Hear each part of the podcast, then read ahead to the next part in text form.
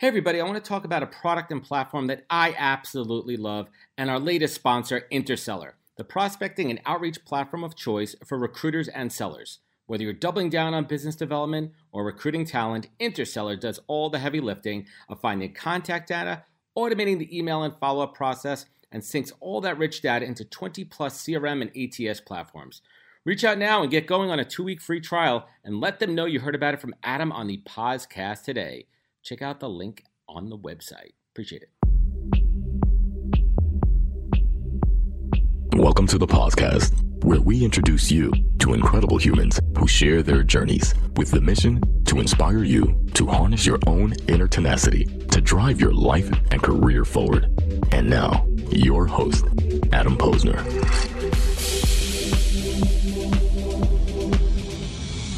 Hey, everybody, welcome back to the podcast. We're bringing the best and the brightest in the world of business, marketing, and entrepreneurship to help you harness your inner tenacity and drive your career forward. My guest today is Todd Kaplan, the CMO of a little soda company called Pepsi. And Todd is responsible for all brand creative, communications, and commercial execution across Pepsi, Diet Pepsi, Pepsi Zero Sugar, while building a long term strategy and new product innovation for the brand overall. He's been instrumental in creating big cultural movements like bringing JLo and Shakira to the 2020 Pepsi halftime show and making history, Super Bowl halftime show, and making history for the first two Latina artists to headline the event. Plus, Maybe some of you saw this year's halftime show, and we'll get to that in a little bit. And in less than two years, Todd has led the Pepsi brand to major positive sales growth in the last 10 years. And prior to joining Pepsi, he worked for Millsport, a sports marketing consultancy, which I don't even know if he remembers that anymore. It's been so long, where he oversaw the Visa International business. And Todd has a great pedigree. He holds a BA in economics from Northwestern and an MBA from a little school called Yale.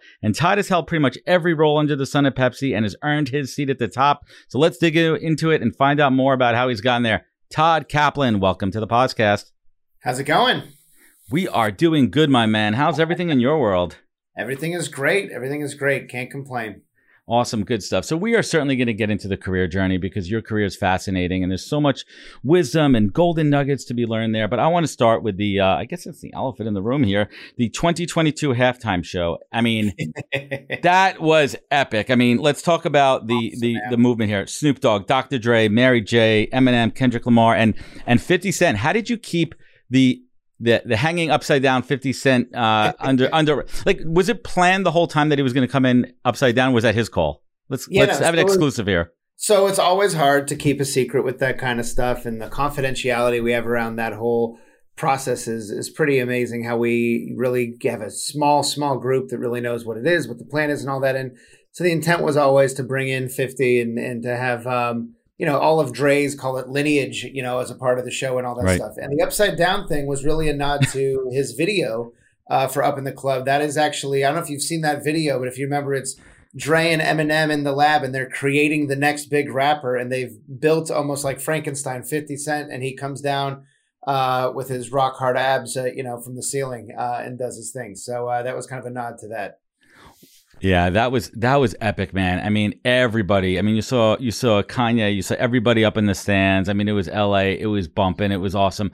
Was there? What was maybe your your personally? What were you maybe scared about going into this? Like, what the L could go wrong? I think a lot of that. Well, personally, I'll tell you, as a um, you know, I'm from Southern California originally. I grew up on West Coast hip hop. This was a very personal show for me in terms of uh, very yeah. exciting and just seeing you know a lot of the the music I, I grew up on and, and all that kind of stuff. But what I would say is, um, you know, when you do anything at that scale, you know, the scale of the Pep Super Bowl halftime show is massive. It's 100 million viewers, right? And it's uh, obviously anything can go wrong when a lot of that's beyond your control. I think at the at our level of the, the type of things we were looking at is around, um, you know, how to call down a set list to, uh, you know, when you have, you know, that many artists, you know, over 40 plus Grammys, all this kind of stuff. How do you get a 12 minute set list that uh, everyone's going to leave feeling fulfilled and excited. Um, a lot of the logistics. I don't know if you saw, we had a, uh, a whole second screen experience that yep. we had built around it called the Ultra Pass, where there was a lot of logistics around that, making sure that came out right, and just just making sure overall, you know, we do a lot on social media throughout the show as well uh, to make sure we're the most talked about brand. And I think at the end of the Super Bowl, 72% of all conversations about brands were about Pepsi on Super Bowl Sunday. So I think we, it delivered. We okay there. I mean, was there was there any ever any ever like fear or doubt that it wasn't going to be received well? I mean, you I mean with that kind of lineup, I mean that's like a nine point nine percent accuracy. it's yeah, gonna well, kick ass. Here's the thing, though: music, music is always super subjective, right? And there's always somebody who's a hater of this, or doesn't like this genre, or this artist, or really loves that, or wants this song or that. But um, especially when you're playing to such a large crowd of the Super Bowl, uh, you gotta you gotta go for the masses. And I think uh, when you look at the range of artists and the range of songs and the impact of how historic this was, uh, we felt really good about it. We knew we were onto something from the announcement at the outset, where literally we broke the internet with all the the PR and buzz and yeah, everything going on, and then we poured some fuel on it in the lead up. We built this uh, really cool spot called the the Call, where we showed all these artists awesome. coming together like an Avengers type thing. It was, was that was fun. cool. That that that was totally. Did you catch on a side note? Did you catch there was a viral clip that went around of Eminem talking to Al Michaels? I didn't see that one. No. I'll, I'll forward it over to you afterwards. But right, it was cool. it just it was kind of a testament to um I mean th- a lot of rappers out there have said that Eminem is quite possibly the best rapper of all time, which is which is crazy. Some very well established folks yep. out there. But it was a conversation between Al Michaels and Eminem where Eminem was just showing so much respect and gratitude to Al Michaels and his craft, and it just really spoke to who Eminem was. Um, have you had personal interactions with with Eminem? Um, I mean, throughout the entire process, uh, the very limited in terms of how we were interacting with them on set, with the call and, and with their management, we primarily would do a lot of most most interactions with. But uh, no, I'm very well versed in in M, and and he's a class act. You know, he does a lot of a lot of great stuff, and uh, it's no surprise. That's awesome. And, and kudos to you and your entire team. I know that there was a massive team behind it to make something like that happen. Oh. And it was it was awesome. So kudos to that. So let's hit the rewind button here. And sure. you know, on this show we love to talk about the career journey because people probably ask you all the time, how the hell did you how the hell did you get there, Todd? And uh, all they have to do is pull back the curtain and take a look. But I want to go back to your days um, at Northwestern, which um, correct me if I'm wrong, you really didn't expect it to be that cold there, right? well, listen, That's kind of a shock I'm- to you as a Southern Cal guy. I'm a SoCal guy. I grew up with like sand on my feet, you know, wearing flip flops all the time and shorts and the whole deal. And then going out to Chicago for undergrad at Northwestern, I was like, holy hell, it's cold out here. Um, it was like, you know, negative 20 with wind chill sometimes, walk into class and stuff like that. So that was a little bit of wake up call, but I wanted to, uh, I wanted to try something new and get out. And it was a great school. Uh, what I loved about Northwestern was it was a, uh, you had the big D1 kind of rah rah football, Big Ten, you know, kind of vibe, and their football team was doing well then. But you also had it was a small enough school where uh, it was only about 7,500 kids undergrad, and so it wasn't like a massive like you're just one of you know millions right. of kids, and uh, and it was a really great experience. Really enjoyed it out there. No, that's that's fantastic there, and um, let's talk about something that you established there, which was called Ad Shop. And correct me if I'm wrong. Was this the is this the first student run ad agency in the country? Like, how, how did you guys come up with this? Yeah, no, it's is that funny. fact? So, is that um, a fact? Because I, I, was like, I was like, first ever. That was reported by the Chicago Sun Times. So uh, reputable source. Again, I don't know how else, uh, you know, whatever. But but basically, here here was the deal: is um, as an undergrad, Northwestern obviously is a you know Kellogg from a business school standpoint is one of the best you know marketing schools and all that kind of stuff. But as an undergrad, as an economics major, getting into business, it was very kind of liberal arts focused, and there was no real outlet, you know, I wanted to, I discovered I wanted to get into advertising and marketing and this more kind of creative side. And there wasn't really a lot of outlets at undergrad for that. It was like, oh, you can take these kind of classes here. And every time I'd look for internships and talk to people about, oh, you want to work at an agency, they say, what's your portfolio? Have you made any ads? Have you done anything? And what have so you done? I connected a couple problems where it was A, there was this problem of, um, you know, someone like me looking for experience. And then B, when you are at college and you look at the marketing and the quality of marketing on campus, it's it's pretty horrible back then. And they just had people taping flyers to posters and on the wall and on street lamps and on the ground, and it was just very untargeted. So I said, hey, what if we created a like group of like-minded students who want to get experience in marketing and advertising, created ads and marketing for student groups on campus, and it grew from there, and then we get into local businesses, and we got written up by the Chicago Sun Times, and it just all that, and it, be, it became one of the the bigger groups there at the time. It was was a lot of fun. And is it safe to say that's really where you where you got the itch, where you fell in love with marketing and advertising? I think so. I've always been um, fascinated by, I'd say, the consumer psychology of it all and what makes people buy things and the creative process. I've always been very creative and into, you know, art and music and a lot of that kind of stuff as well. But um, yeah, I think that's where I really learned that there's an industry behind this, as well as where I also learned, you know, my background is also, we can get into is in sports marketing, where I also kind of started to cut my teeth there and very passionate about sports and, uh, and all that. And so started to kind of, discover a little bit more there and, and get into it. Yeah, we're going to talk about Millsport in a second there, but you, you mentioned something interesting, which I want to dig into.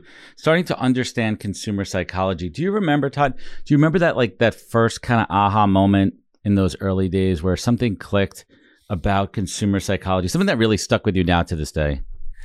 Yeah, I think it was just the um, you know being in Chicago at the time and Michael Jordan and the Bulls oh, and oh, yeah. all of that. I mean, obviously everyone knows Michael Jordan, the Nike story, all, all the kind of stuff there, and just seeing kind of the power behind why somebody would you know wait in line for a pair of Jordans and not for a you know another comparable shoe that still fit your feet and you could go running in and what like just the the psyche of it all and the role of brand building and and all of that I, I just thought was was really interesting to me and um, you know and also being you know st- as I started to get exposure to the sports space too seeing the business behind that and the opportunities to pull those different levers was was really exciting. I mean, it's exciting to see it all come together. And you know, the the early roles that you had talking about um, Mill Sports specifically on the Visa account, Visa account, that was yeah. a, an in, an in house role. Yeah, so so I so while I was an undergrad, I also just before quickly clicking into that, I uh, sure. uh, I was a part of a I don't know if you know Darren Rovell. He was like a, a, sports business reporter. He works at ESPN and CNBC, and he's still doing a lot of great stuff now. And uh, he uh, was a sports business guy, and we I kind of worked with him on his uh, sports business radio show, doing the sports business beat, and trying to get her. If he would, I interned at Fox Sports Net Chicago when I was an undergrad, in the U.S. Olympic Committee and just really got my my feet wet. So after undergrad, uh, because it was so cold in Chicago, I'm like, I got to get the hell out of Dodge and get back to uh, the West Coast. So I moved to San Francisco and uh, found this company called Millsport, but they were actually based uh, in Connecticut on the East Coast. I actually worked out of Visa International, their global headquarters in Foster City, California. Um, as uh, you know a Millsport employee and worked on all their global sports sponsorships so olympic games rugby world cup and worked with all their operating regions around the world and building marketing programs and all that around a lot of these huge properties, which was a great experience. No, I love it too. And, and let's pause there for a second. And I, I remember we spoke a few weeks ago, we talked about the power of internships. And I've seen a lot of buzz across LinkedIn and other platforms that are kind of I don't know if the word is undervaluing or undermining the value of an internship, and maybe people speaking more to the to the fact that internships should be paid versus unpaid. Which I know back in my day, I don't think I got paid for any internships, but it's yeah. a different time and a different place. But I'd love if you could just speak to the power of your early internships and how that really shaped your career trajectory and and and and laid the groundwork forward. And one one quick thing that I always say is what I found most important about my internships was I learned Todd a lot of things that I didn't like early on. Uh-huh. I knew I didn't like the numbers. I didn't like doing the the Excel kind of stuff back in the day there too. I mean, it's funny because I do it all now as a small business owner. Um, but I also learned to outsource that too. But tell us a little bit about your internship days and the value of that. Yeah, no, internships, I mean, that's really where you get your feet wet and you see what you like, what you don't like. I remember one summer my very first summer was like I just tried a bunch of stuff. Uh, there was a local business that I worked on in Southern California while I was also a towel boy at a hotel pool. you know, like it was just trying to get your feet wet and just see how does business work. But then as you get more focused with it, some of the ones I talked about, you know, as I got exposure to the media side with Fox Sports Net Chicago and saw the inner workings of how how it all goes down, even if my role was pretty pretty small. You know, I was at the Michael Jordan retirement press conference. Crazy. Uh, there is a you know, and then I took a summer and took my entire summer, my junior year, lived at the out in Colorado at the U.S. Olympic Training Center as one of their interns, and uh, that was a great experience. I've made lifelong friends that I still keep in touch with today. There, I've uh, learned about. I mean, you you really just learn the whole business. You're really immersed there in that kind of experience, and uh, yeah, I think internships are a great way to understand what you like, also to understand what you don't like, uh, and what you observe. I think most of the learning, and this is one of the things, is just by watching and observing all the other people who are not interns who work there and seeing the organizational dynamics and politics and what goes into this and how people are in a meeting and not to mention just learning how to do things like PowerPoint and Excel and all the, the fundamentals. I think that's so critical there. And, and, it, and it goes to the value of the early jobs, the internships, and especially a lot what's happening now. You know, kind of we roll out of this post pandemic, and a lot of companies are returning to the office, some are not. And I really truly believe that a lot of the younger workforce out there are, are losing those opportunities to to physically see the yes. interactions of senior level executives. You can't replicate that on Zoom. I, I got to tell you, that is one of the things that I think people are significantly underestimating about the non work environment that Zoom has and all that. That there's many great things, the flexibility, the all of it is well documented. But I would say, you know, aside from the formal meetings, if you're a junior person, you're probably in maybe one to two meetings a, a month with a very senior person, you know, right. at best, you know, and you're probably not in the very important meetings where you're seeing them present to other senior people or nope. how they're doing or hearing them even on the phone from outside their office or hearing how they're interacting or seeing how they carry themselves. And that's where so much learning is through, I think, watching and observing people in meetings, seeing how they give creative feedback, seeing how politically they change when they're talking to one part of the organization versus another versus a different kind of leader. So um, I think that's a, a, huge benefit of being back in the office and, uh, you know, almost through that osmosis of just learning uh, is important. No, 100%. So let's dig into your story of how you get into Pepsi. And I'd love if you could uh, tell, I, as, as people like to say, long story long, when you met uh, Indra uh, Nooyi, is that, is that how you pronounce her last name? Indra Nooyi. Nooyi Indra yeah. Nooyi, the former CEO of Pepsi. And it's really inspiring. I'd love if you could share that story for everybody. Sure. Yeah. Yeah. No worries. Um, so I was in. So after working for a number of years at uh, at Millsport with Visa in San Francisco, I came out east to business school uh, at Yale. Where and uh, as you do in business school, one of the things you want to do is see a bunch of speakers and just immerse yourself as people come to campus, and they get a lot of really great speakers there. And so Indra came and. She, uh, for those who don't know, was the former CEO of PepsiCo. At the time, she wasn't yet, but uh, she was there speaking and was an alumnus of the school. And I went up to her after the um, the leaders forum there and just said, "Hey, um, I'm Todd. You know, how's it going? Do you recruit for marketing?" And she had no idea really. And right. she turned around to Dave Burwick, who was the CMO at the time, and said, "Do we recruit here?" And he said, "Yes, we do."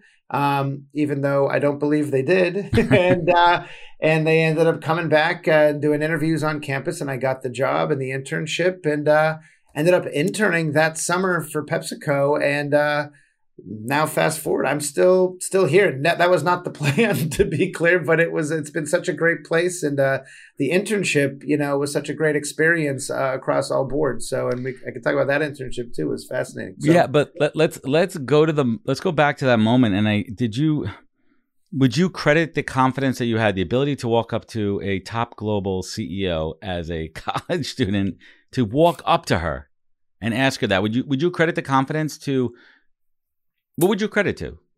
I don't know. I've always been very much a uh, well, you you know about like my entrepreneurial knack and the what I did in college and all that. Like I've always been more of like a call it like a go getter. Just go out and do and try and put yourself out there. You know, even to get my internship at the USOC, I sent out about like 500 cover letters and resumes. Did a whole mail merge spreadsheet thing. You know, to just to try to get out there and to continue to just and so I, you know, listen, you're in business school to learn and to, to try these things, and why not? What what's the worst case? She's like, sorry, I'm busy. No, thank you, and like that's it. So uh, take your yeah. shot. Take take, take your shot. And, I, and, honestly, and there's there's a there's a fun story on how uh, when I was an intern, how I, I feel Please. like one of the reasons why I think not one of the reasons why I got hired, but it's basically um, you know, at the end of the summer, so PepsiCo has all these interns in marketing. They do this thing called the intern bash uh, every single year. Where basically, you know, they have all a big party for all the interns at the end of the summer, but they make them do some sort of silly kind of embarrassing. I mean, it was a little was bit of hazing, pre hazing. It wasn't legit hazing, but you know, like it's that kind of stuff. And uh, in my year, they had a 1980s fashion show oh, uh, out in the back for the entire company, and every that little runway, and everybody dressed up. You know, someone dressed up like Madonna, someone else dressed up like you know Miami Vice, whatever, and did the whole 1980s. And so I thought for some reason at the time I thought it would be a good idea to dress up like Tom Cruise in Risky Business, where if you don't know that movie, he's basically wearing like a long sleeve button down shirt, sunglasses, and underwear. Yep. And socks, and, and does a whole lip sync to you know this old time rock and roll stuff. So I, I literally did that uh, for the company, and I think uh, I think that helped put me on the map. Or they're like, "Who the hell is that guy?" I think, I think the, you know he's he's got the uh, bold enough to uh, to do that. But it was just a fun, you know, it's it's a fun place. PepsiCo is a great place that summer. Really made a lot of great friends, and you know, even doing things like that, you can just confirm what a what a great place it was. So let's talk about your trajectory at at Pepsi. I mean, you pretty sure. much uh, have held every role under the sun, promoted up through the ranks there looking back on it now, for someone who fi- finds himself at a great organization like Pepsi, and guess what? Some people these days still stay at companies for a long time.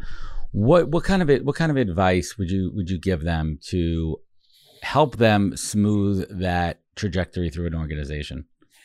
I think it's one of those that even if you have the best laid plans and your dream of okay, I'm going to do this role, then this role, then like nobody knows, and you don't even know, and you're going to find some of the most fulfilling and valuable experiences in the roles you never thought you would want or thought you would have. You're going to not want the other things. A lot of it's going to be who you meet, who you're working with, who your boss is. There's, there's so many dynamics that uh, I see a lot of junior people get really tripped up on. Hey, uh, you know, if I don't get promoted in the next month, I'm going to fall behind. And oh my gosh. And, it, and it's like, listen, like Slow your down. career is long. It's like, a one or two or three month kind of differential shouldn't really make a difference in anybody's thing. Obviously, you want to make sure you have a plan and you're getting the right people engaged and connecting and the right experiences.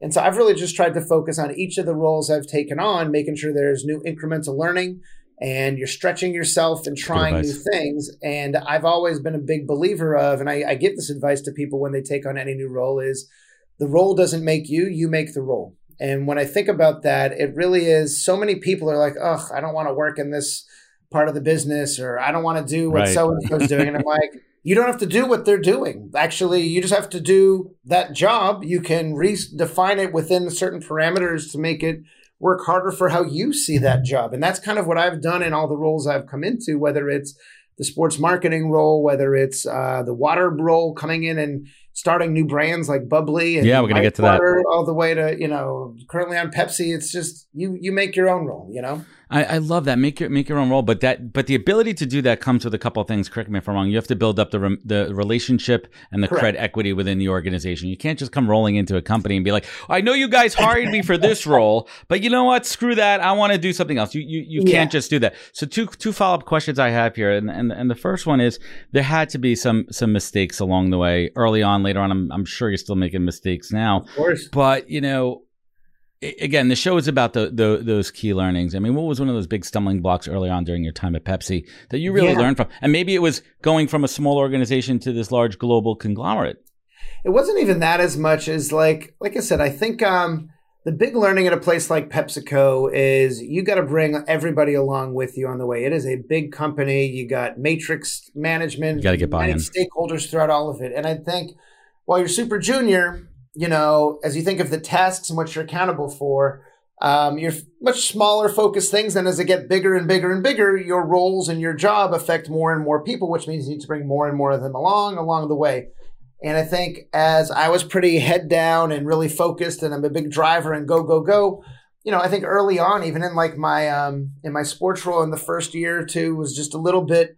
Um, you know, I would just go fast and go quick and get it done, and wouldn't really look up or left and right a lot to say, oh my gosh, I probably should have connected with this person first, or I probably should have, you know, aligned a little bit better there. And so you learn a little bit more over time. And as you also get into becoming more of a leader versus a doer, um, how to really influence others and bring others along with you uh, along the way rather than just kind of keep your head down and run. And it's, it's a really critical skill, I think, in any company as you as you really hone that uh, and continue Solid. to move and that's incredibly solid advice. And I'm sure along the way, in the in the couple of decades that you spent at Pepsi, um, I'm sure you've been poached. I'm sure you've you've have, have you had the thought of leaving? Yeah, there's always listen. There's always you know people reaching out and external things coming up, and you know you'd be silly not to be like, okay, well, what what is that? And look around, you know, and and all that stuff. But uh, listen, for me, I'm somebody who, as long as I'm challenged, as long as I uh, feel like I have continued room to grow and uh, am continually evolving and, and pushing myself. Uh, I think you you'll find great. And that, what's been great about PepsiCo is you know you look at me on paper and say, oh my God, you've been there for 15 years. um, I've changed jobs every like two to three years. So I feel like I've had a million jobs and continually changing jobs. Now it's within the same company, but I don't think people also realize how big PepsiCo yep. is. You know, I've done food service, I've done water, I've done Mountain Dew, I've done you know sports marketing. I've You've done, done the do.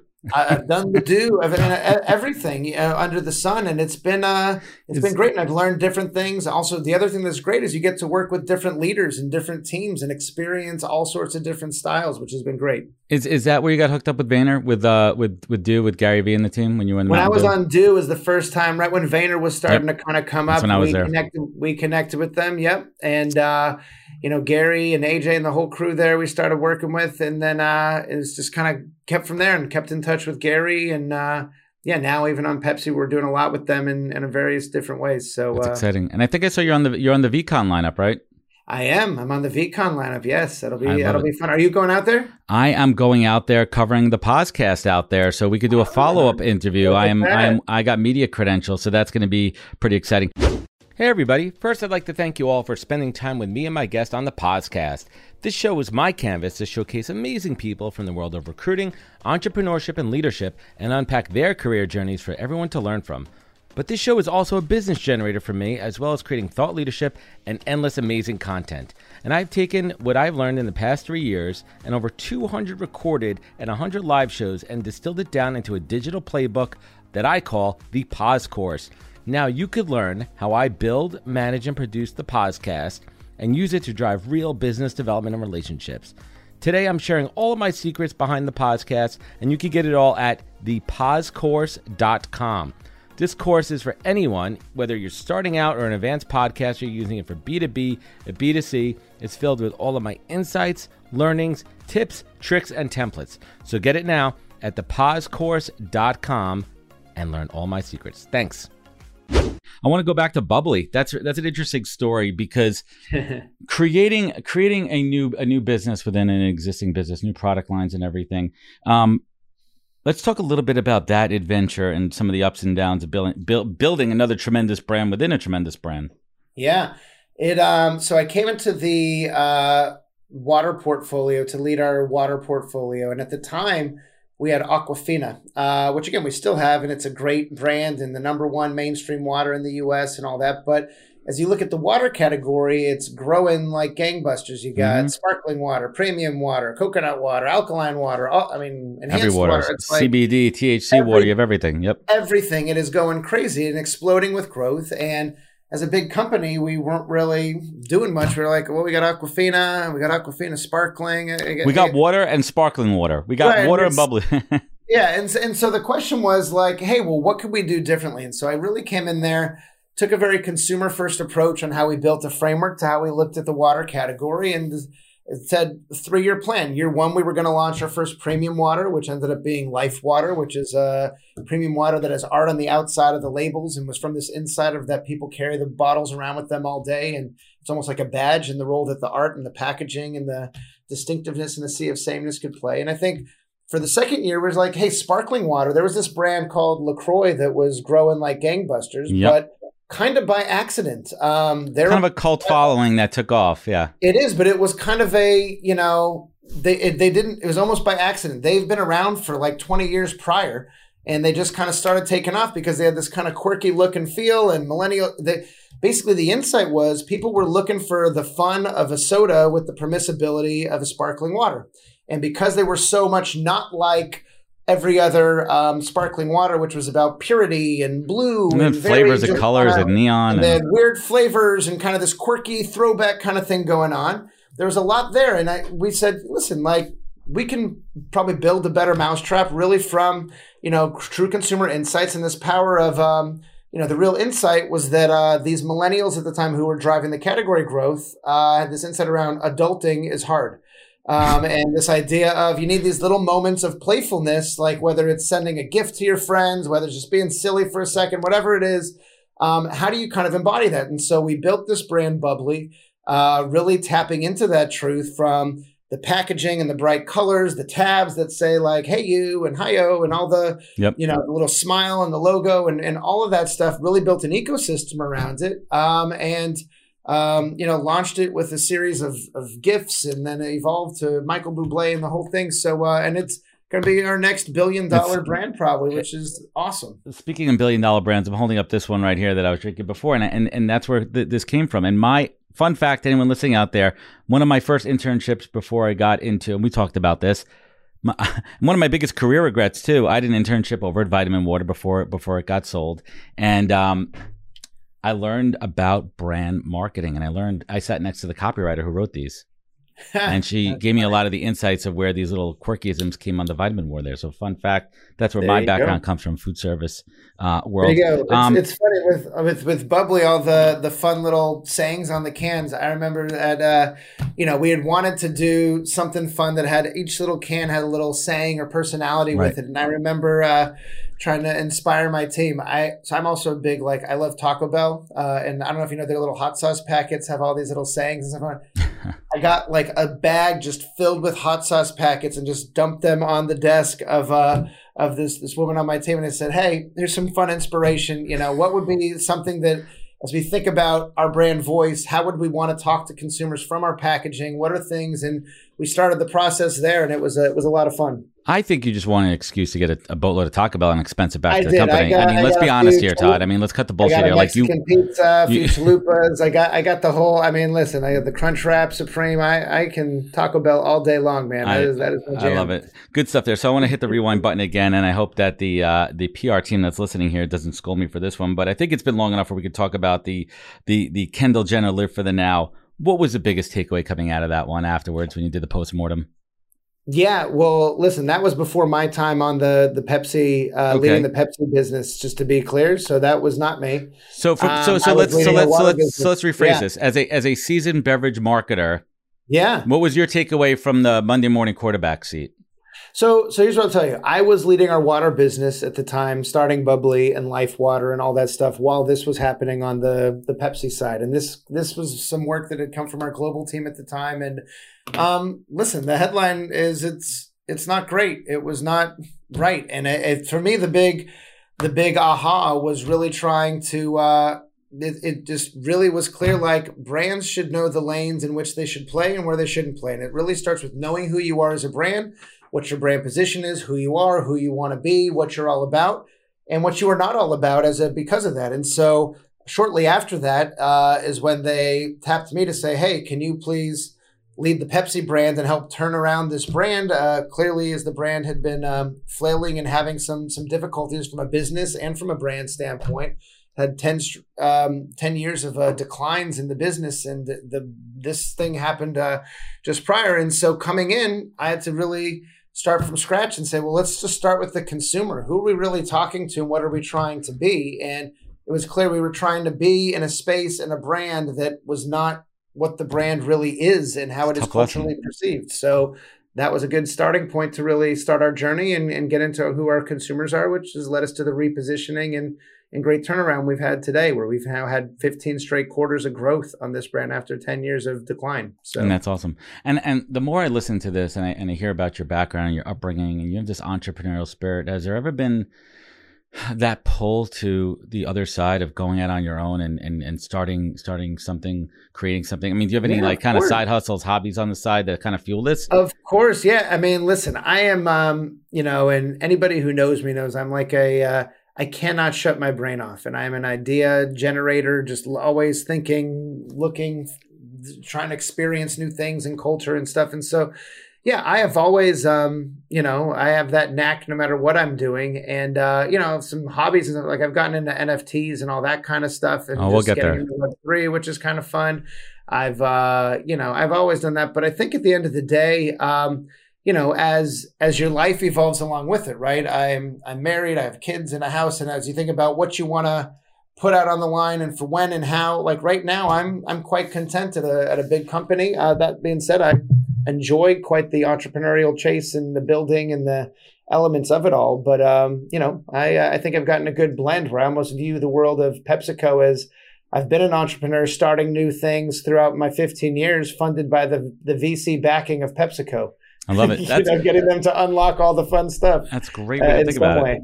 Yeah. So yeah. let's so let's let's make that let's make that that right turn into the future here, and let's talk about NFTs. And I applaud Pepsi um, with the mic drop being an early adopter. Sure. I mean, we are still, in my opinion, first at bat, first inning of this Web three world. Totally. Um, uh, side note: Are you are you are you involved in in Gary Vee's VeeFriends? Did you get into that? So I, uh, it's funny. I, I missed the first minting. I didn't get to the second one as well. Mm-hmm. So I, you know, he always gives me shit about it. But it's, um, you know, yeah, he's doing great with the VeeFriends property and a lot of the stuff that he's been building. But yeah, I've gotten into a bunch of other projects and stuff. What, uh, as much as you want to share, what, what projects excite you these days, and and why so? Like, what do you look for when you're evaluating a, an NFT project? I think it's I think it depends on what you're really looking to do at the end of the day. There's a lot of people who have these kind of like call it the get rich quick schemes, oh, and that's not paper not hands. For me. Paper I'm hands. The, yeah, I'm not the day trader. I'm not looking to to kind of do this. I want to kind of part learn and then part just do what I like and and all that stuff. And obviously, if it appreciates, that's amazing. Um, and so there's some stuff that you know like that I just really dig the art, and I think it's really provocative. Whether it's um, I don't know if you know Creature World uh, is is super cool. I like. Um, uh, Women and Weapons oh, uh, is, I think, super cool. Uh, Flower Girls, you know, things like that. Um, you know, and then I've also started to get into some of these more uh, historical NFTs, uh, if you will, like, um, you know, are you buying the, the Constitution? Are you part of that DAO? Not, not part of that one. But, you know, That's the, crazy, right? Like they, they have the ability. Totally, but that you know, shows the, the power um, of it. Yeah it, the there's the wrapped strikers, which is like the first ever sports card that was traded on Ethereum. Mm. There's curio cards, uh, which is supposedly the first NFT. I got a curio card, you know. So I've I've done some of those, and then um, obviously, you know, just try and futz around with some other fun ones and things like that. Um, you know, and just to explain, I bought like one of Snoop's, you know, songs. Oh, those are cool. You know, and that, just, just trying to see new stuff. The for for me, I love that side of it. Royalty, royal. Uh, they're doing the music licensing and the whole NFT royalties. Like you could own a part of a track, part of a song. You could own a beat. Crazy. You could it's own a beat to it. In the beats yeah, not like I'm going to do anything with it, but I, I have it. no, it, it's awesome. And I think it's really changing the game and the way people think. So, as much as you can are willing to share, I'd love if you could kind of get into like Pepsi's mindset around around the NFTs and the mic drop project and yeah. what, what that looks like from a long term perspective and a short term perspective, especially sure. how it keeps customers and the audience engaged. Yeah, I think um, there's a few things. I think one is, um, you know, we're a brand that prides itself on being on the cutting edge and trying and pushing where culture's going and all of that. And this is a space. I'm confident this is not a fad. I think this is uh, as significant as the creation of the internet uh, in terms of what it will do and disrupt the future of business, how we interact. And so I think getting dirty early in the space, really understanding what it is, what it isn't as a company is really, really important. I think for Pepsi as a brand uh, with such a deep heritage in music, we talked about the halftime show. You can go back to Britney Spears, Beyonce, Michael Jackson, this and that. Um, you know, we're a brand that music is at our core DNA, and um, we thought it was a fun way to just kind of dip our toe in the water with some generative art, some really cool looking uh, microphones um, that we wanted to give out for free to consumers, uh, and um, you know, give them some value that you know, again, down the road, we'll see where it all goes. We do have a lot of plans to continue to build upon that platform and in the space as we think about Web3, as we think about other projects. I do think, however, we need to pace ourselves, um, given there is still a lot to be done from a legal standpoint as you look at, you know, oh, tons. the securities risk, from a finance standpoint, as you look at kind of big companies and, and all of it to make sure we're, we're being very thoughtful about it. Because the other thing to note is um, an NFT is forever right? It's not like mm-hmm. you can just turn it off or, or whatever. Once it's out, it's out and what you're doing. And so you want to make sure you're taking the right steps. And, you know, I've been running around the building, getting a lot of folks uh, immersed in the space, talking to people, really it's understanding, make sure they understand what it is. Cause I think the, um, the real benefit of this space is around community building moving forward. Uh, and we haven't done that quite yet, to be honest, as the mic drop, but that is in the cards uh, in the future of where we see it going. And how we see it engaging with the ultimate metaverse in the future. And I, I love that take on it, Todd. And, and I, I agree with you. I think right now it's the educational phase. And I think if you look at Gary as an example, he's doing a tremendous job laying out the roadmap of, of VeeFriends, but he's also teaching folks for the first time how to get involved and making it very user friendly. And obviously, it's self serving a little bit because you're getting them into your network. But I don't see a lot of other projects doing that where they're really, you know, trying from an educational perspective. So let's switch gears here. And um, before we bring it home, and I'd be remiss when I have an opportunity to talk to a senior executive, this show's roots, where it started from, are about recruiting and hiring and the job journey and the career journey. Sure. So we're going to get a little secret uh, alpha, as we like to say in the Web3 world here. So when you're interviewing Todd and a yeah. candidate gets to you, I'm going to assume they already have the skill set and experience that you're looking for for this particular role. So when they get to you, you're really vetting them for character and and and culture to see if they're going to be a culture ad. But yep. what are a couple of your go-to questions? so, well, first, the first part I always look of any resume is the bottom. It's the, the shit you think you don't care about. Like, oh, I like cooking. I like traveling. I ran 12 marathons, you know, like, because that, the, the paper to the point. If it's getting to me, I'm assuming they know a thing or two about the right. job, the function, and I'm pretty sure we'll talk a lot about it. What I'm sure they're not ready to talk as much about is what they're like as a human, what they, how they interact with other people, what their hobbies are, what the, you know, like I care culture matters a ton to me. Obviously, the capability is one of the the center cut things you're looking for, depending on the job. But culture fit is equally as critical in my mind. Yeah. Um, and then, and as far as questions, you know, there's a whole range of, you know, it depends also again on on what type of thing. But you know, you're always looking for examples of tell me a time when you led this or when you did that and and all of that kind of stuff. But I think, um, you know, it's just, um, hey, what would it be like? Uh, if we were to go out for a beer, what would we be doing? Where would we go? How like what would be? You know, you just want some very casual, just uh, just to understand uh, what the person's like, and if if you're in the trenches, you know, would you enjoy working with this person? Is is really important. And and it's a common and it's a common response that you're providing right now that I hear from from a lot of executives at, at this age. But what about red flags? I mean, let me ask you a question. Yeah, somebody could come and they could have all the experience that they need, and do you have to like?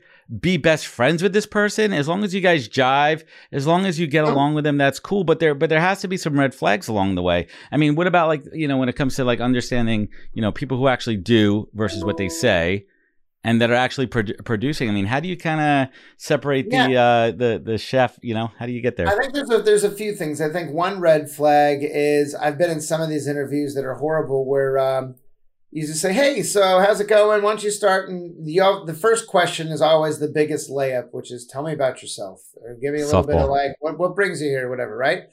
And it's such an open ended question, which is great. As the interviewer, you should already know what the hell you're saying and not mm-hmm. making it up on the spot. I've had people who've talked the entire 30 minutes off of that question and haven't let me even get a second freaking question in. and I'm like, already tuned out about the first. So you need to be brief. Um, I've read your resume if I'm with you. Now, obviously, tell me what you've done and we can click into stories, but I would treat an interview as more of like a choose your own adventure rather than a presentation, right? So it's not you saying, hey, here's me and st- step one, step two, step three. It's like, hey, here's the broad, here's the synopsis. Here's here I am on a broad stroke, the summary. Where would you like to click in? Do You want to mm-hmm. learn about this? Oh, you want to talk about a time when I did that? You want like that's Give them how the opportunity go. And then a little bit of also the vibing, like the formalness, just again, and that's just more my own personal style. Like I, um, you know, I like more informal, you know, just more conversational interactions. And I think it's important too for candidates to kind of get a read on the interviewer and their style early on you know, if they can and kind of adapt to. I think that shows real uh, EQ from that aspect. All right, so let's let's let's let's bring it home here, Todd. And and and I say this all the time. This show is my masterclass. I get the opportunity to spend you know 47 minutes with a Todd Kaplan, with a Brackett Darrell, all these other crazy, awesome executives out there. Yeah. So let me ask you this: What does the word authentic mean to you? It means just that. Be real. Be uh, you know what you see is what you get, um, and that's something that. Uh, I pride myself on authenticity of how I show up at work is also how I show up at home is also how I show up with my friends. Sure, um, I might be a little bit looser on some regards right. or time on things, but I, I mean, listen, I drop my share of f bombs and I, you know, do my thing, you know. But it's like you got to be real and who you are. This is what I'm wearing. I wear a hoodie and a hat every day on Zoom. I literally have meetings after this and before this that are work meetings. It's that's it, you know, like so. That's that's that's who it is here. And when when you when you kind of look back and and think about the the mentors that you've had in your life and the people that have inspired you, what is the single greatest piece of advice that you've ever received that you take action on every day? I think there's, you know, I mean, shit, that's a loaded question because there's so many amazing pieces of advice, I would say, and amazing leaders. I talk about the rotations at PepsiCo, but I think one of the best that I always loved, and I've kind of turned this into my own analogy that I can kind of share with you as well. But it's this idea of what got you here won't get you there. And as you think about your career journey, and I even told you about how, you know, when I was fairly junior, what I was rewarded on and what was good was then as I got to the next level. So it's like, and, and as I've started to kind of coach my own team on this, I've I've built my own kind of like uh, sports analogies. I'm a big sports nut to it, but think of it like this: like, and I'm a big basketball fan, big Lakers fan. But the, um, you know, if you're a rookie, okay, you're probably like, you're riding the bench, you have your role on the team, you get your couple minutes a night, you're doing your thing and, you know, just kind of do your thing. And then as you start to get more and more playing time, okay, maybe you're the sixth man, you're doing, you're continuing to do it, but it's again, get your points, get your assists, get your stuff. You finally become a starter, okay? And so it's okay, now you have to, you're, they're relying on you to do more and all of it. But again, the, the benchmark of success as you go from rookie all the way to starter, all the way to captain, um, it's it's pretty much the same. As you become captain, then it becomes a little bit about modeling behavior, how you coach the junior people informally, how you show by doing. As you go from captain, then you go to coach, head coach. Okay, now that's a entirely different skill set. So you've now hung up your sneakers and put on a pair of loafers and yep. a suit, and you're on the sidelines, and so no one can give a shit if Phil Jackson can hit a three pointer or if Michael Jordan can have a conversation with something, right? And so how you coach and motivate and inspire the team from the sidelines is very different at a different at that next level of leadership. Then you go from coach to GM. Now you're up in the box. You're not even running the plays. You're like building the players. You're setting the vision, the strategy. You're an owner. You know, as a GM and an owner, there's next two levels. And so what got you here won't get you there. What made you go from being a great rookie to a great starter to a captain is very different than what makes you a great coach and a great GM, et cetera. So it's just a good way to think about, you know, your skills as over your career. I love it. That's a great perspective. And last but not least, you look back on your life and your career, and there's those times when it has not been all sunshine and roses. And those are those moments in life, Todd, when you need to reach down deep inside and harness yeah. that inner tenacity to pull yourself up. And on the flip side of that, when you're sitting here at the end of that Super Bowl halftime show and you're like, fuck yeah, that was awesome. that was literally the, like the whole world is clapping alongside of you and you and your yeah. team created something awesome and you want to show gratitude and you look at your life, your family that you've built. Yeah. What keeps you focused in life? What is your compass? Todd Kaplan, what is your North Star? my North Star is just uh, it is that the the family and making sure that you always you know no matter what you do at work, no matter what you do in a great meeting or in the office, it's you know, you go home at the end of the day, or you are home a lot of the time now, right. as it turns out on with Zoom and everything else. And it's, um, you know, you got to make sure, uh, you know, why are you doing it all? You're doing it for the people you love, the people you want to spend time with. You know, making sure on the weekends, you know, you know, I'm very present with my kids at their practices and their their games that we're going to, and you know, you're home for dinner and and hanging out and and just really, you know, making sure you're not you're you're connecting all those things in the right way uh, for the right reason. And so, uh, yeah, those are nice wins. And when things go well with the job, and obviously you love the kind of whether it's the accolades or the support and all that stuff, but uh, it's nothing still beats a, a, good hug from your kids and uh, you know hanging out on the couch watching nothing. a movie, whatever, all that stuff. So. Nothing at all. Todd Kaplan, I want to thank you so much for joining me. Hang with me one moment here as we sign off. Uh, no where can folks find you? Where can they connect with you? Where do you live on social? Yeah, so uh, you can follow me on LinkedIn. Um, you can check out my LinkedIn profile. You can follow me on Twitter. I think my Twitter handle is at T underscore cap, K A P. Um, and uh, those are two, probably the first main, main two places to kind of check me out and uh, go from there. Good stuff, Todd. Thank you so much for sharing your time with me, my audience, and all your wisdom. Hang with me one second here. Everyone out there, this is what this show is all about. Let's get to it. Let's get down to how successful people got to where they are, the lessons learned within. I hope everybody learned something from this episode. I want to thank you all for joining me. You know where to find out more at thepodcast.com. Follow us, follow us on all the social media channels. You know where they are. Remember, take care of each other, look out for one another, and catch us next week for another great episode of the podcast. Take care, everybody. Wisdom is forever, but for us, it's time to go. Thank you for joining us. Luckily, we'll be back with our next episode soon, jam packed with more incredible humans. Thank you for listening, subscribing, and sharing. To join the conversation, search the Podcast on LinkedIn. And to catch up on past episodes and more info, please visit www.thepodcast.com.